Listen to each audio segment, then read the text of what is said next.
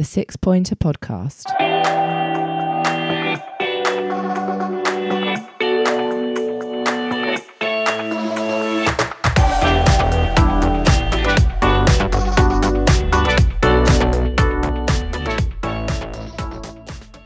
Hello and welcome to the Six Pointer Podcast, a very special edition, live and direct from Cork in Ireland.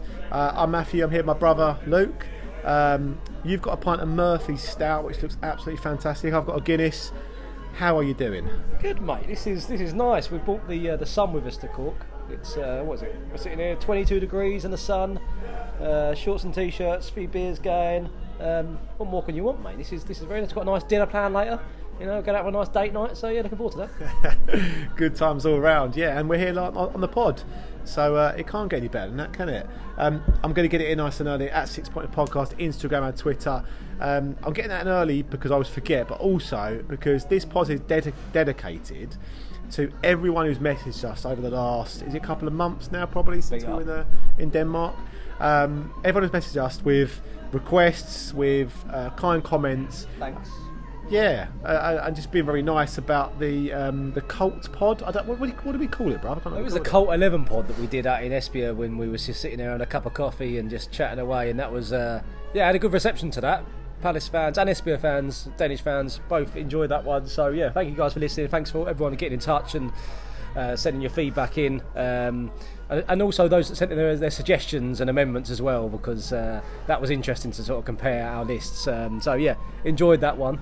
Well, we we missed a few players off, that's for sure, by uh, by the feedback we got, but also people, so, well, a lot of people agreed actually, didn't they, with with some of the players we had. I think there were, um, well, some some notable shouts of people like Mark Kennedy.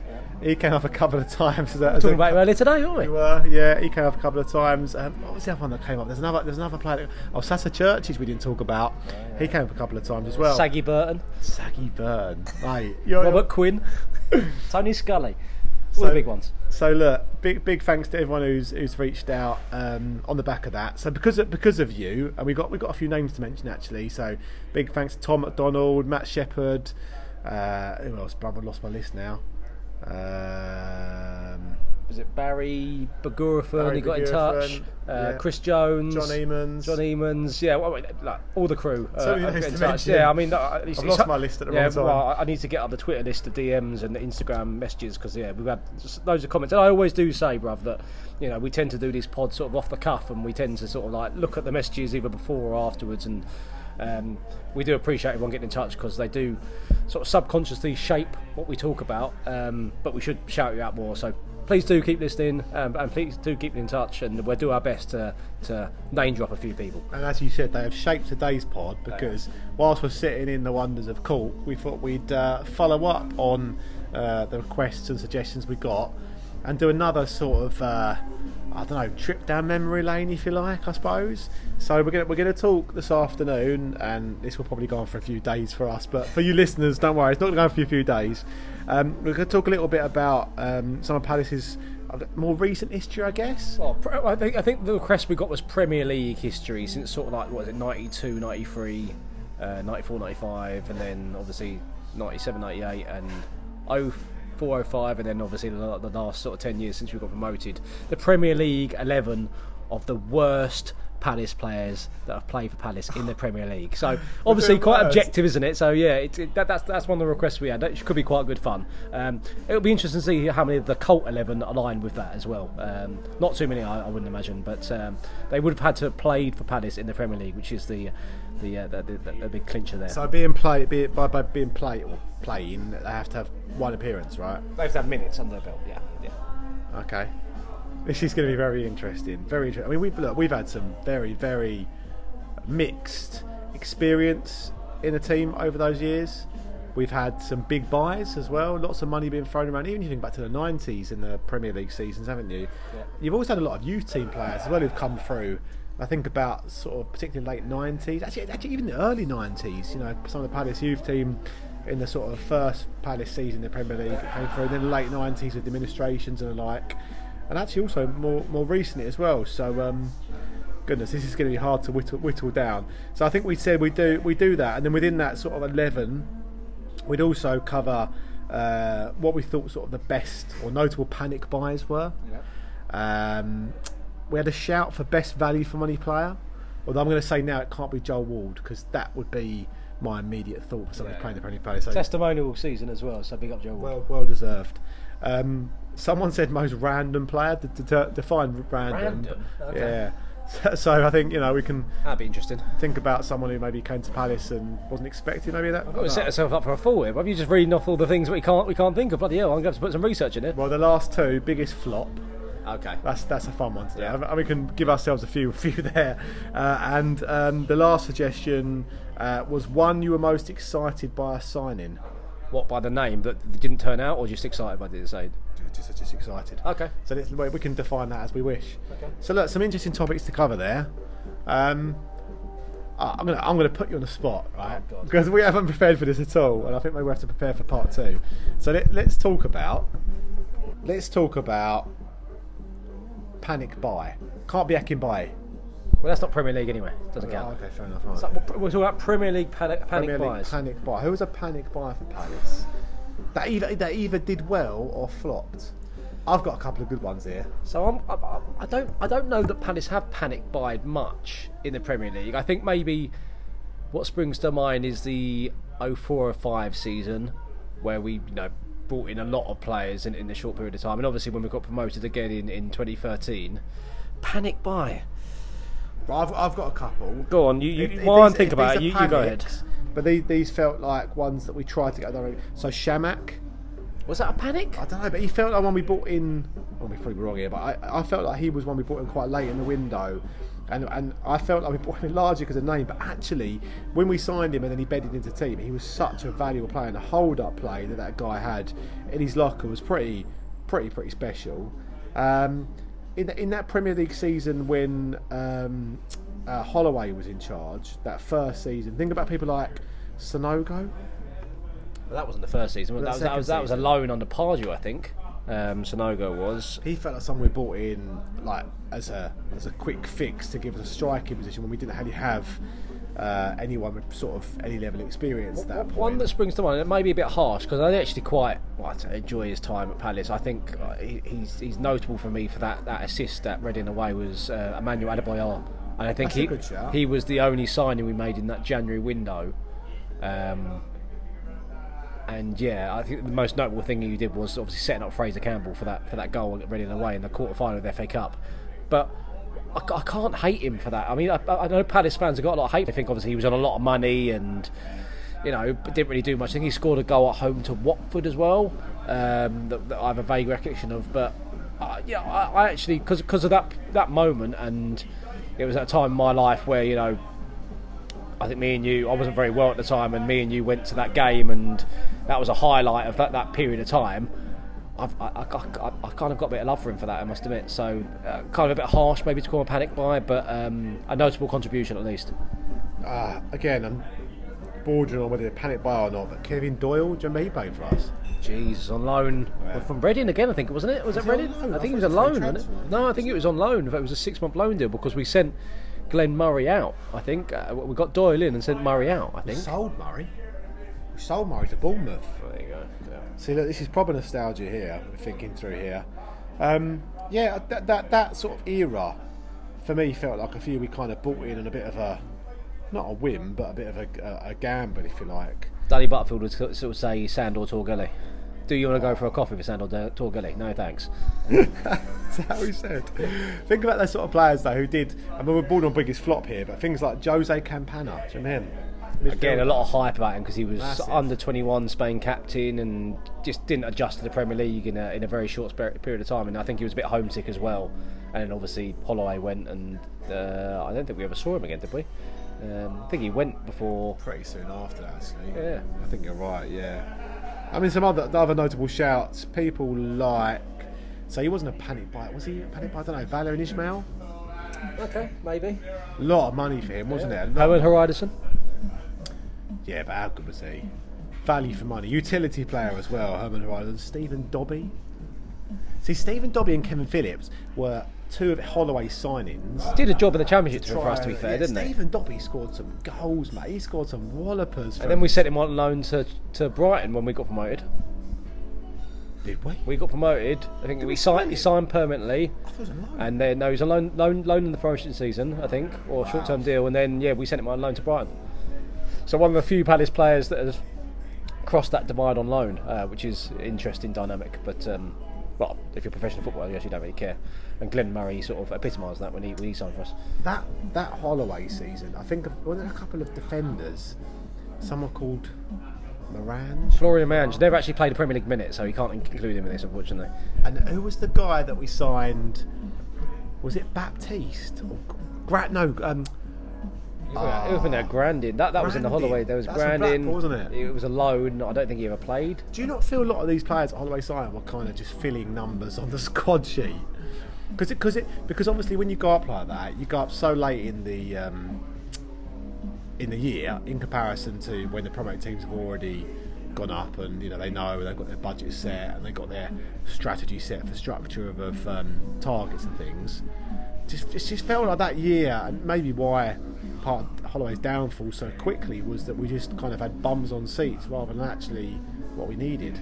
Yeah, I think, I think sort of it's a difficult balance, isn't it, when you get promoted, because you obviously you need to you need to widen the squad and have, have a squad depth, but you need to still keep the core of the team whilst adding quality, and that's and that's a difficult thing to do. And I think probably more suits a club that has, like we've got now, a director of football, and that because that shows a long-term vision, obviously, because then the manager, you know, the, sorry, the head coach doesn't really matter that much. Well, I say doesn't really matter that much, but in that sense that he's, he doesn't really matter that much in terms of transfers. You've got a, a, a consistency in terms of director of football with someone who brings players in, and, and the head coach is there to to uh, to match that. Whereas now, I guess the director of football and, and the chairman do what they've got to do, and they bring in a head coach that they think that can work well with that group of players. So I guess it's it's also a story of the, the journey of Palace and, and the journey of football clubs in general in terms of changing that, that system dynamic. So I don't don't really answer that one at all, have we? No, not but, at all. But no, hopefully you enjoyed that. Haven't, have we? But hopefully that was a, a relatively aligned point to discussion points. Right, look, let's take a break now. Let's get another drink. Uh, let's come back with our eleven. We're four four two. What are we at? five five three one. Oh, formation uh, is up to your choosing. Yeah, choosing. Yeah. So let's do that. Let's come back for part two uh, with our. You said worst eleven was the ask. Worst Premier League eleven. Oh, goodness me. Can I? Do I have to have eleven? And I have twenty-two. Yeah, twenty-four eleven. Man scored. eleven. eleven. All right. Back with you after the break. Keep it six points up. Thanks for listening.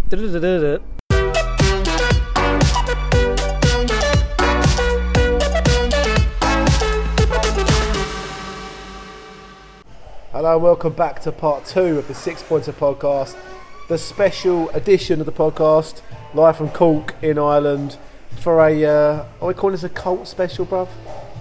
Disappointing special, I think, is the best way to do it. Disappointing eleven is what we're going for, the three minute. Disappointing Premier League Palace eleven. Right, so I think we talked about this before. Um, we're going to need to do a combined eleven because we are struggling. Well, we're positive people, right? We focus on the positivity that Palace players bring to the to the team and to the club, and even when they might be a bit rubbish, at least they give it one hundred ten percent for the shirt. So some of them. Well, yeah, that's true. Some of them. I think we're focusing tonight on people who maybe are are, are are less less in that in that group. So go on then. We've got to come up with eleven. A goalkeeper. I'm going, by the way, I'm going for a four four two combination. Okay, here, I'll, like stick, I'll, I'll go with that, yeah, that's fine. So, goalkeeper was hard, to be fair, because obviously, you know, not, for, for, I'm thinking about Palace Premier League goalkeepers. Nigel Martyn was obviously a stalwart for Crystal Palace in the early, early nineteen nineties. Obviously, we've had Jules for a while. So, I've been trying to think about big part goalkeepers, as it were. I think it's harsh on Reece Wilmot, given that he played a ham for a game. So, I'm going to lead him to a side. It comes down to two for me. Steve Mandanda. Although I actually think he was quite decent for Palace in the, in the in a handful of games that he played, but for me I can't look behind, look, look past Wayne Hennessey. Um, I just think in terms of Palace Premier League goalkeepers, there's not been a goalkeeper who has inspired a such lack of confidence as Wayne Hennessey since the days of Scott Flinders. Scott Flinders, what a comparison that is! Yeah, look, I, I'm with you. Uh, I had him down as first on my list. And there, there actually wasn't that much um, thought needed from me in that respect. Yeah, I think you're right. You know, there were a number of goals that he conceded that were oh, pretty catastrophic. Really, one away at Villa. Yeah. Because if I remember right, it was early in the game. was a pretty catastrophic one. Yeah, dropped uh, it through his legs. Yeah, I just think the minute we conceded it, it's like he looked to the back four and said, "Oh, fuff," you know. So, yep, I'm with you there. I think, um, unfortunately, Wayne's our number one. Which is a, which is strange, is that when you think about him, Mad Night, in the last couple of weeks where we've seen him playing for Wales and how we can turn it on for them, it's really odd how it can.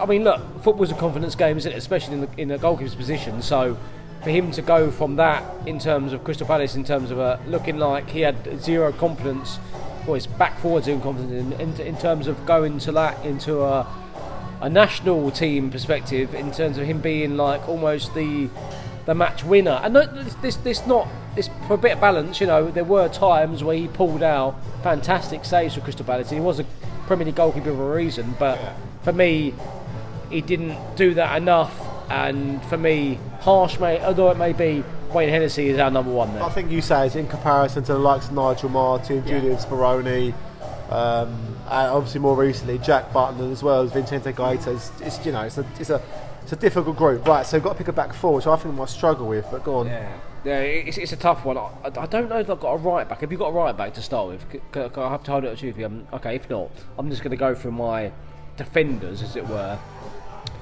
David Tuttle was one of them, because oh, I the thought Premier League. Yeah, so I did he? So in, in in the promotion season he played quite well for Crystal Palace at centre back. I think he was shown up quite hard, harshly when he played at, at centre back for Crystal Palace in the Premier League in the ninety-seven ninety-eight season. This is before we bought the likes of Valérien Ismaël and Hermann Hreiðarsson. David Tuttle did play centre back for us, wearing a number twenty-seven shirt. If you want to check that. Um, Fair play.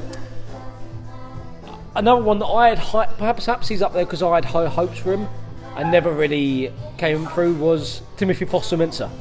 I think for him, for a player that I thought had so much promise, and probably had he been deployed as a, a right wing back, we might have seen the best of him, but he was deployed at, at, almost in that back three with uh, Frank de Boer, and then I think under Roy Hodgson he played once in that position as well and was showed up quite badly, so he's in there for me in terms of centre-backs. What did you have? This is difficult, isn't it? It's really, really hard. I was thinking about Gabadon and and how, really? like, yeah, well, from the perspective in the Championship season, the promotion season, he was so, so on it. But so then the, the Premier League, okay, okay. yeah, the Premier League, I remember a couple of times in Ghana being left behind a little bit. But yeah, that has been really harsh because he was a top-notch defender, and, and one of the reasons we were so solid at the back to get up. So that's that's very harsh. I was struggling defenders. I mean, I can't have Jack, can I? Because he never played for us. Jack Hunt in the Premier League. No, sorry, uh, Jarrah, Jarrah Sly Jack. Oh, Jarrah Sly Jack. No, never, never played a Premier League minute as far as I know.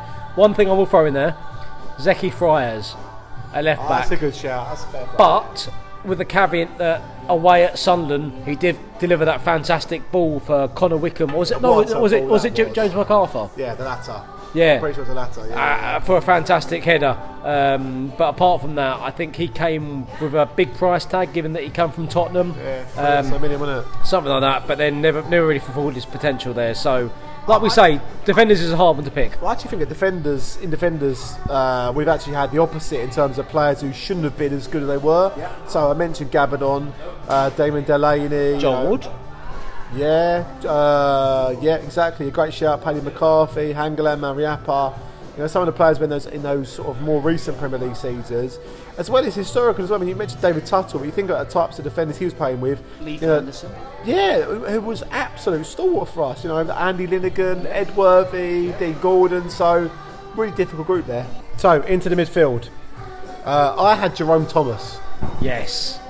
If, if nothing, if nothing else, for outrageous chip he tried against Everton in the last minute. We were drawing nil nil and he tried to chip whoever it was in the Everton goal. It was probably Tim Howard at the time, when he should have put his laces through it. I, I don't think I've ever forgiven him for that.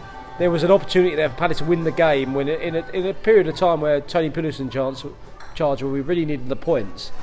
I was very angry, and still are very angry about Jerome Thomas about that. I think, I think he also came on against Swansea away, and I was there with our good friend M C Mackie D. Big up Tom. And he, um, I think he dived when he could have easily shot and, you know, won the game for us. So, yeah, not not one for me. Also, Char- Charlton Alliances, right?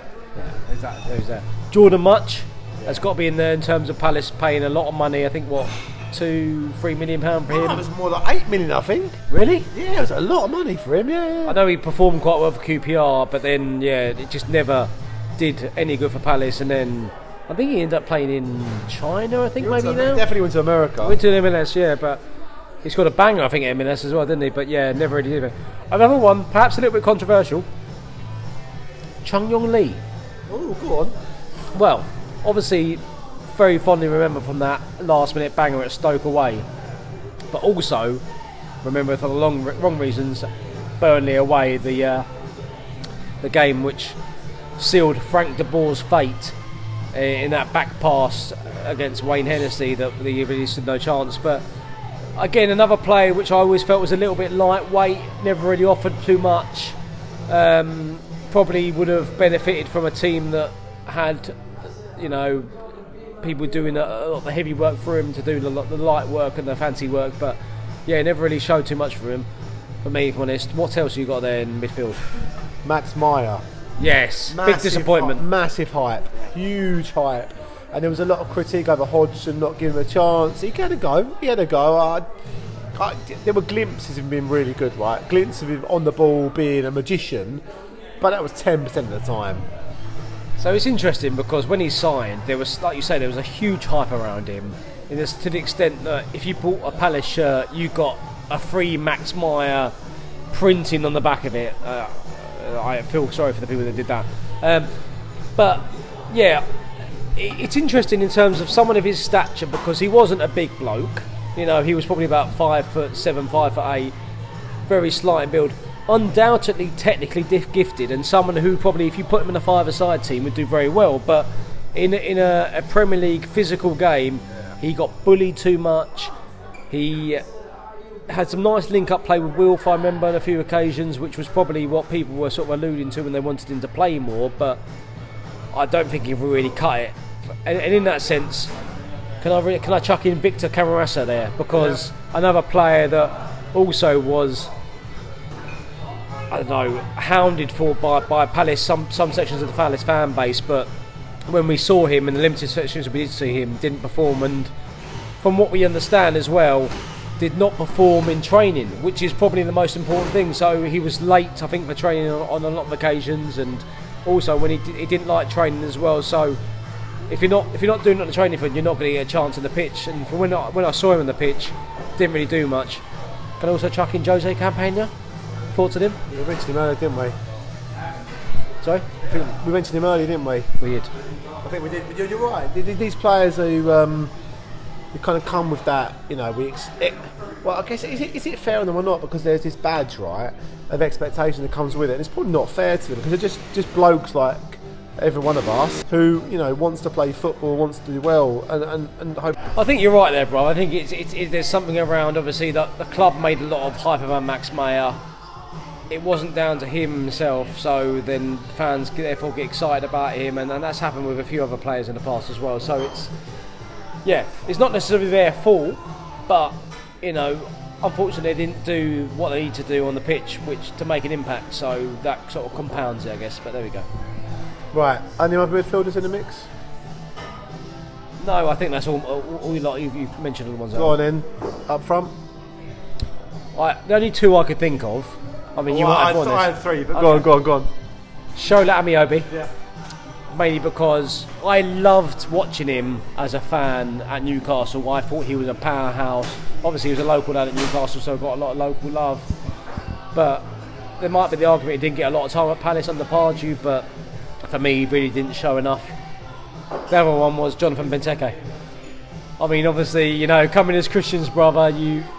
Un, I guess unjustly think that he should have the same sort of talent, but he, he was just wasn't staturally or, or, or physically built the same as his brother. So who was your third? Sanktosen Sanktosen mate, I was so excited we signed in a big powerhouse, strong centre forward. Yeah, get the ball up to him, hold it up, bring others into play, just what we need. Then he get injured in the second game, I think.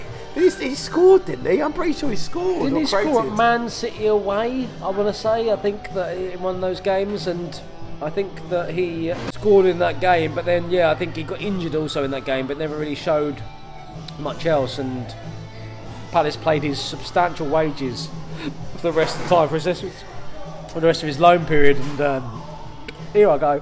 And uh, all right, the rum and coke's kicking in now. All right, listeners, I'm sure you enjoy this, but we're battling with uh, some bloke with a power tool at the, at the bar as well, in some place in court. This is it's outrageous. Oh but, no, don't, I keep that bit in there. It's fine.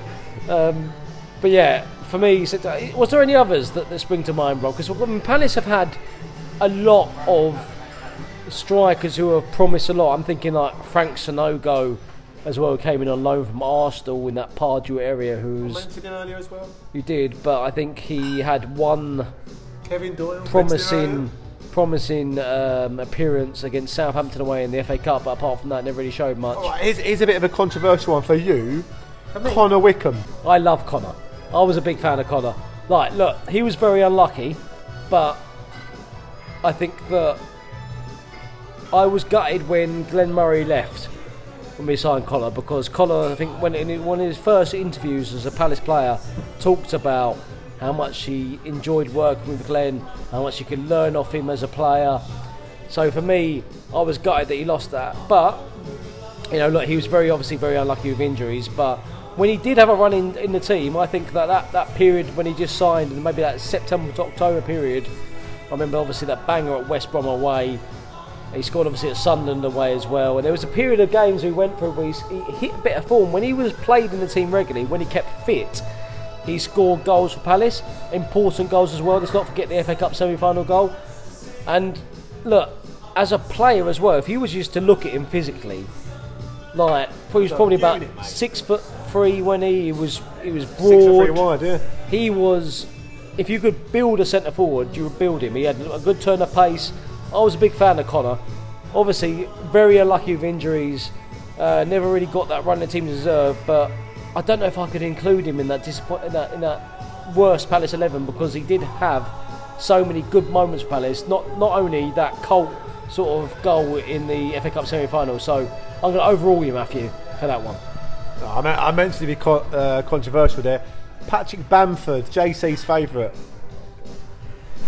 Again, another player that didn't really happen for Palace, but it's strange, isn't it? Because you look for him, we, we talked about him when he played for Leeds. I think we mentioned it in the pod a few seasons ago, a couple of seasons ago. I mean, admittedly, he's, that was a few seasons past his loan period, but so he'd grown in stature, and he was a real handful for, for sort of Leeds United against Palace, but he was very lightweight, wasn't he? Never really caused any problems, even for the Shrewsbury Town defence in that League Cup game that Jonathan Collison hated him for. Um, Jonathan Collison. Big, big up Jonathan Collison, by the way. Big up J C. I know you're big listening. Jonathan Collison. J C. Big J C. The big J C. The big J C. The C. He's loving it. He's listening. He's loving it. Having a few beers. I know you're listening, J C. Big up to you. Big love to you. I've never owned Jonathan before. It's Jonathan Collison. It's a very formal way of saying J C. But I know he's listening. Um, yeah, for me, never really turned out. He was one of that string of Chelsea loanees that Palace had. And whilst I say that, you know, it's popped up in my mind. Loic Remy. Oh, memories of him? Uh, yeah, yeah, interesting. Uh, it was in Germany. Oh. I, so, Good memories. Do, do, you know, do you know what? I'm not going to lie, right? A lot of the my memory of a lot of these players is one, two games in, coming on as a sub, being really good at the feet, being really quick, being really agile, doing a good job, and then fading away, either fading away or getting injured. Um, and I, I guess, guess that contributes to them being in the most disappointing Palace eleven or worst Palace eleven. I think it's disappointing because those players at the back, you know, we talked about, it's difficult because most of them do give it a hard go, do give it a slog, and we respect them for that. I think some of the attackers we're talking about, they maybe are less involved in the game and less uh, forthright their contributions, and therefore, you know, they're going to be the uh, the less respected, I suppose, in that respect. And I guess that's probably a victim to the the, the, the the sort of the system that Palace played during that period of being a newly promoted Premier League team in that sort of period as well. It's interesting though, bruv. We haven't really mentioned many players from the ninety-two ninety-three season, ninety-four ninety-five season, have we? I mean, how many from that period will reach your disappointing eleven? Ian Cox, maybe? Oh, he was really in there. Good, yeah, but this, this is a difficult thing, right? I've got I've got really positive memories of that era, and I guess maybe I wasn't going regularly enough to make a sort of a valid assessment. Darren Pitcher. I oh, know, I admit, look, he, he scored that banger against Wolves in the F A Cup, but apart from that, I remember him being quite an underwhelming player for Palace. Well, there's people like him and Andy Priest who I know Tony Priest. Well, apparently he was signed because he was Chris Armstrong's mate, you know. He scored a, he scored a few goals, Palace, in the Bri Premier League. Brian Launders, who kind of came for the youth yeah. team and didn't really didn't didn't really make it. Um, there's, there's a few people in there, but I think given our sort of re more or more recent supporting of, of Palace, I think we can make more of a, a valid assessment on them. But look, we got we got an interesting eleven plus there yeah. to, to take us forward into a game we never hoped to see. Well, it takes us probably nicely on to part three of the pod, uh, when we're going to, um, well, we're going to reflect on a more positive note, I think. Talk about some of the Palace players that we were really, really encouraged by the club signing, um, and, and best value for money as well, as well as, bruv, you're going to like this one, the most random player, which will be a really interesting one because uh, no idea. a bit of a, a signing from nowhere will be uh, an interesting discussion point. But anyway, keep it Six Pointer, at Six Pointer Podcast, Instagram and Twitter. And until then, up the Palace.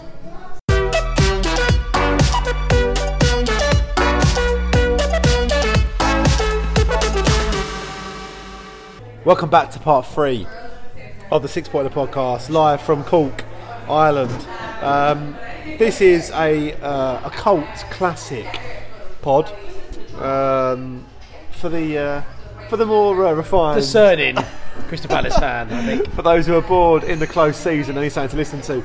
So look, we're going to cover three areas in this third and final part of the pod.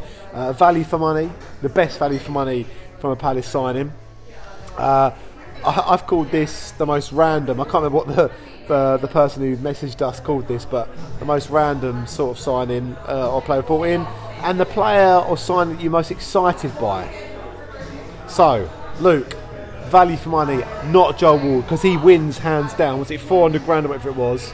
He wins hands down. So not Joel Ward, best value for money. Well, given that we're talking about Premier League area, I think Premier League era, I think what Joel area? Ward area.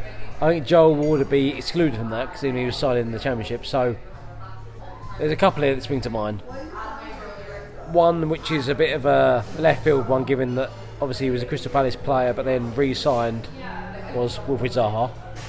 I mean, Palace's best ever player, Premier League or not. The fact that we got him back, what, sold him for ten million, got him back for about, I know, rumours about sort of four million with add-ons. Yeah. You know, given his contribution to the club, what he delivers to the club, number of goals, over over how many goals, Premier League goals he scored for? Over fifty Premier League goals I think he scored for the club now. I think that, you know, he's up there, but for me, given that he was sold and taken away, but in terms of players that Palace have bought as a standalone, James MacArthur. I, I can't look behind him. I mean, what is it? Seven, rumoured to be four to seven million pound, I think, from Wigan. The work rate, the uh, the effort off the ball, the fact that he is a vocal member of the squad in terms of even when he was off the pitch as well. I mean, look. That's uh, a future Crystal Palace manager if I've ever seen one, in terms of like the way he conducts himself. I don't know if you and the others, bruv, but James MacArthur for me, if I'm honest. Uh, he's my number one. I cannot look past him for the work rate, for the ethic, for the drive he has behind him, and he's a true... He's a legend. He's Crystal Technical Palace. Ability as well. This, this, this, yeah, this not look past him. Yeah. The, well, the way he, he can, can conduct himself on the pitch is, is second to none. Oh, mate, I've seen him do Maradona moonwalks yeah. up there with, with the best, right? Yeah, technically he's fantastic. But I think it's the drive and determination he has behind the ball, behind bringing the team up the pitch, and, and the blood, sweat and tears he puts into it. Never, ever, ever fails. I've never seen a bad James MacArthur performance. Never, ever. Um, also, memorable shouts. I think I have to go to Jeffrey Schlupp. Yeah. For who was bought as a bit of a utility player, a bit of a left back at the same time as P V A. Is he a left midfielder? Is he centre midfielder? Is he a striker? I mean, utility man. He's played, every, he's played everywhere, but he is. He's one of the first names on the team sheet, and I think manager after manager they picked him. He's an adjustable spanner. Well, and and he's everything in your toolbox, isn't he? And I think it shows by the fact that Allardyce signed him.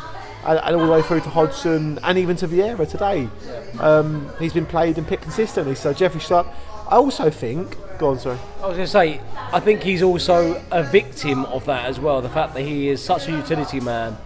He gets overlooked by so many fans in terms of his contributions that many fans would not pick him in his start in their starting eleven. because he can play so many different positions. Look, he can fill in left back, he can fill in the midfield. He's one of the few players that Palace have that can carry the ball sort of ten to fifteen yards and get you that further up the pitch, which is so important in today's Premier League game in terms of taking that further up the pitch and also winning your fouls. So, I mean, look, that's a hugely underrated quality and one that I think gets overlooked by a lot of Palace Palace fans, and that one that when he does leave or does retire, will be sorely missed. Another one to add to the repertoire, Scott Dan. If you think about what we signed him for and what he's brought to the club, um, many, many memorable years of Captain. solid, solid, solid, solid transition into a regular Palace Premier League team, and yes, captain the team as well. So can't look past him. Just to challenge Jimmy Mack a little bit, I'm not, I'm not suggesting that this is one over on it, but Speroni was a Premier League signing, yes. and, and if you look at value for money in terms of the games he's played and the contribution and the player of the seasons. And actually, has Jim Mack ever won player of the season? And if not, that's a crime. I don't know, but the, no, he hasn't, has he? The Jules, I think that, yeah, look, I think his journey is, is something to be noted by all Palace fans, and something no Palace fan will be lost on. I think that, you know, obviously having that nightmare start, a lot of fans chastised him for that goal up Portsmouth away, where he sort of pushed it into his own net, and then obviously the Kevin Campbell thing at Everton at home, and that has got to be the greatest Palace comeback of all time, isn't it? Um, from from zero to hero and then some, zero to hero into legend. Um, I mean, look, if, if Palace were to build a statue of a player outside Sellers Park, I mean, there will be Julian Speroni, Wilfred Zaha, and maybe one or two others that'll be up there. I don't, I don't think they'd ever do that, by the way. I do not think they do it. All, all the time that Parrish and Co. and that guy, I don't think they do that. But other big shouts. Um, well, in terms of what we what we, we paid for him, but we sold him for Yannick Bolasie. Yep. We paid like eight hundred grand for him, four hundred grand for him from Bristol City, and then it's selling for twenty-seven million pounds. An interesting player because on his day could look like a world beater, but also in oh, the mate, next him week. And Wilf. Him and Wilf though, mate. But, then, but then also the next week could look like a Sunday League player, like yeah. The ball couldn't stick to him for toffee. So it was an interesting dynamic with him and Wilf. But obviously he hit that purple patch, didn't he, under Pardew, and got given the number ten shirt. And then uh, yeah, Palace cashed him at the right time. Let's, let's say that. Well, also injury as well got him did a big time. But I think that's another another big shout goes to him. So yeah, some really good options there for value for money, and Palace have done.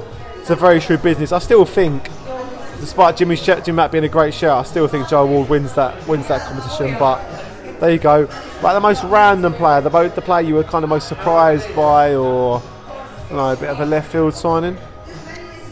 I, d- I didn't have any for this, if I'm honest, bruv. So I'm, I'm gonna I'm gonna come back to you for this, because I'm not sure I had too many players for random signing. Maybe because random signing was a bit of a, a broad term.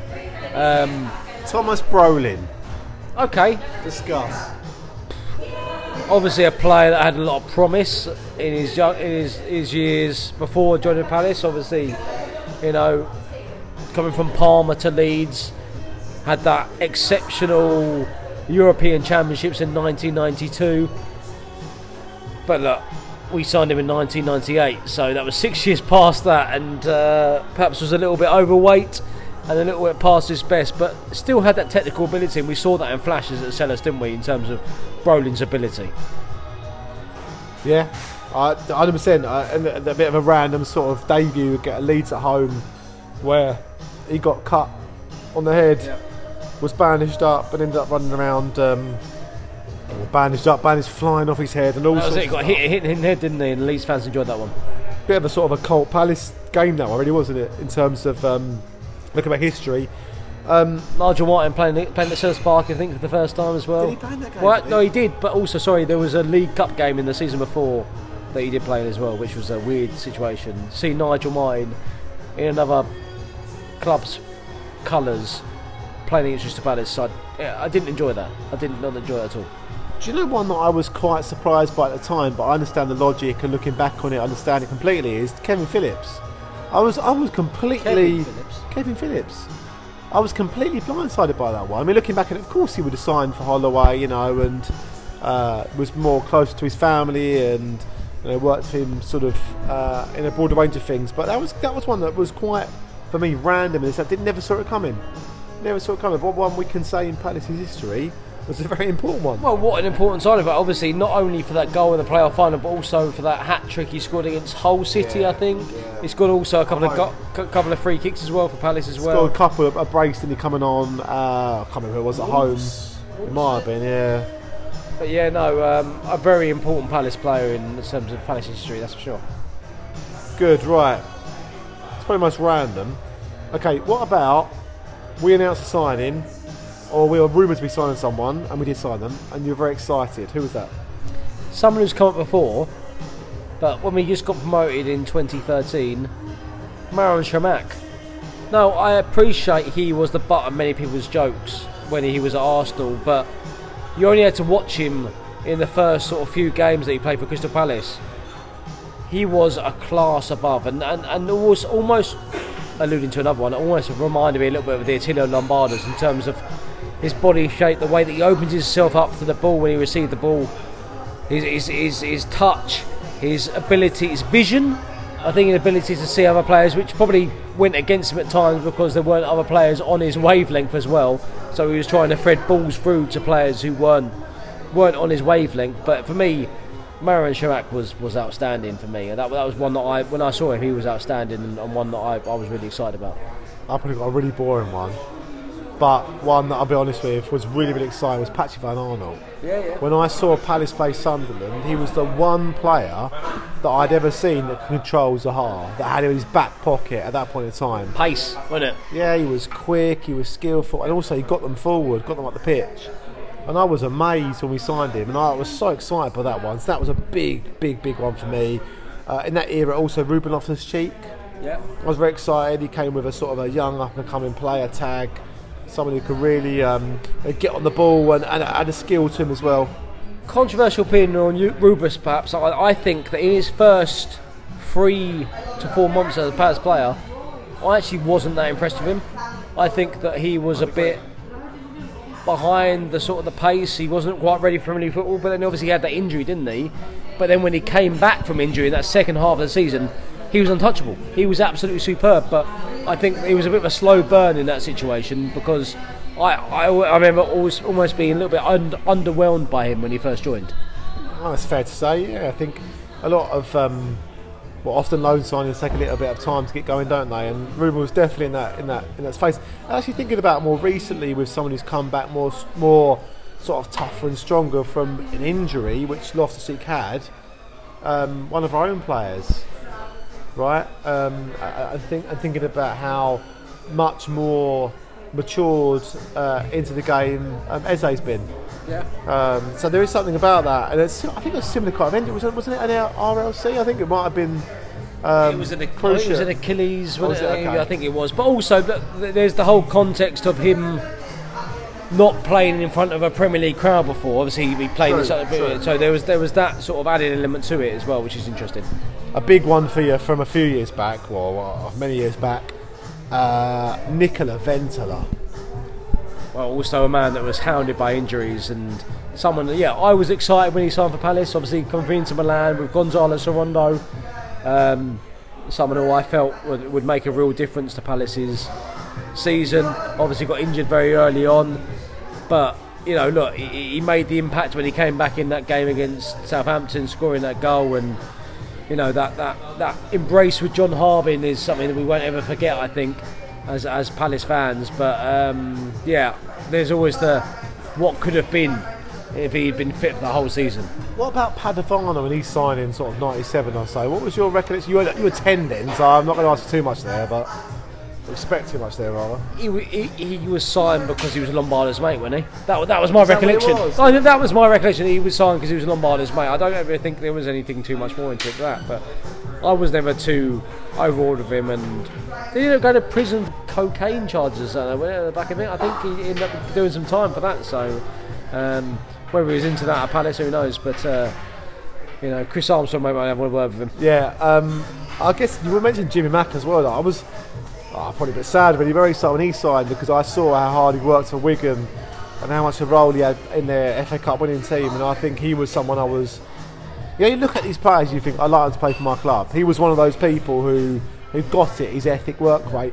A little bit of a left field one is Czech Hote, because the value for money in the modern game, if it's ten million pounds what Palace paid for him, if that's true, and what he's given to us on the pitch has been absolutely outstanding.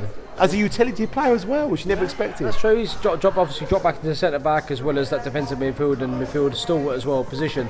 I think that um, he, yeah, he, um, yeah, he's, he's certainly fulfilled that ten million pound, that ten million pound price tag, and as as there was a lot to be said in terms of West Ham fans when they let him go. Um, what they had to say about him. Um, he contributed a lot of a lot of goals in West Ham's Premier League season as well. I don't think we necessarily saw that from him in the Palace shirt, but it's more his off the ball work and his determination that we were quite impressed by in the Palace shirt. So if he does leave in the summer, which looked quite likely, um, as it as it appears now, then I think it goes with everyone's well wishes, and you know, ten million pounds well spent. One very last one, and a more recent one. Based on what I understand we paid for him and the first season he's had and what he's achieved with Palace and broader, Mark Gay. Oh. Well, look, obviously early days of Mark Gay, but what, what can we can we call him a, an England stalwart now, in the sense that he's not an England stalwart, but he's definitely up there in terms of being an option, isn't he? Well, he's played the last sort of. He played the week, did he? He played in that game that we don't want to mention, the four nil defeat against Hungary, um, but has played the last sort of five or six games of being involved in the squad at least anyway, and I think he's in a very good shout of being involved in the World Cup squad. Look, it remains to be seen if he's going to be value for money, because obviously he's, he's only had one season, but he looks like a Rolls Royce of a player. Like, I'm sure that podcast listeners, fans, Six Point Podcast, at six, six, six Point Podcast on Instagram and Twitter will be sick of hearing us calling him a Rolls Royce of a centre back, because he looks outstanding. And look, if he has anything close to the season he's just had with us next season, I mean, he would have repaid that that, that money and then some. And I worry how much longer we're gonna we're gonna hold on to him. But let's not worry about it. Let's be positive. You know, a man that within nine months has become Crystal Palace captain, has, has obviously commanded a lot of respect from his squad as well, being voted Players' Player of the Year. Let's hope he, play, he, he plays and stays in the squad for many few seasons to come. Right, good stuff. That has been a really positive end to the pod. Um, I hope listeners enjoyed it. Thank you very much again for all your contributions and suggestions of things to to cover and talk about today. It's been a really interesting dialogue, and I've I've really enjoyed uh, touring the uh, establishments of Cork and discussing um, these various points of view, Luke. Um, as always, everyone at Six Pointer Podcast on Instagram and Twitter, please do keep your messages coming. Thank you very much for all of the messages you do give us. Um, we really do appreciate it, and uh, it means a lot to us. So, so big, a big, big thank you. Big up. Right, gonna end there on that positive note. Um, keep it Six Pointer, keep Palace, and as always, up, up the Palace. Palace. The Six Pointer Podcast.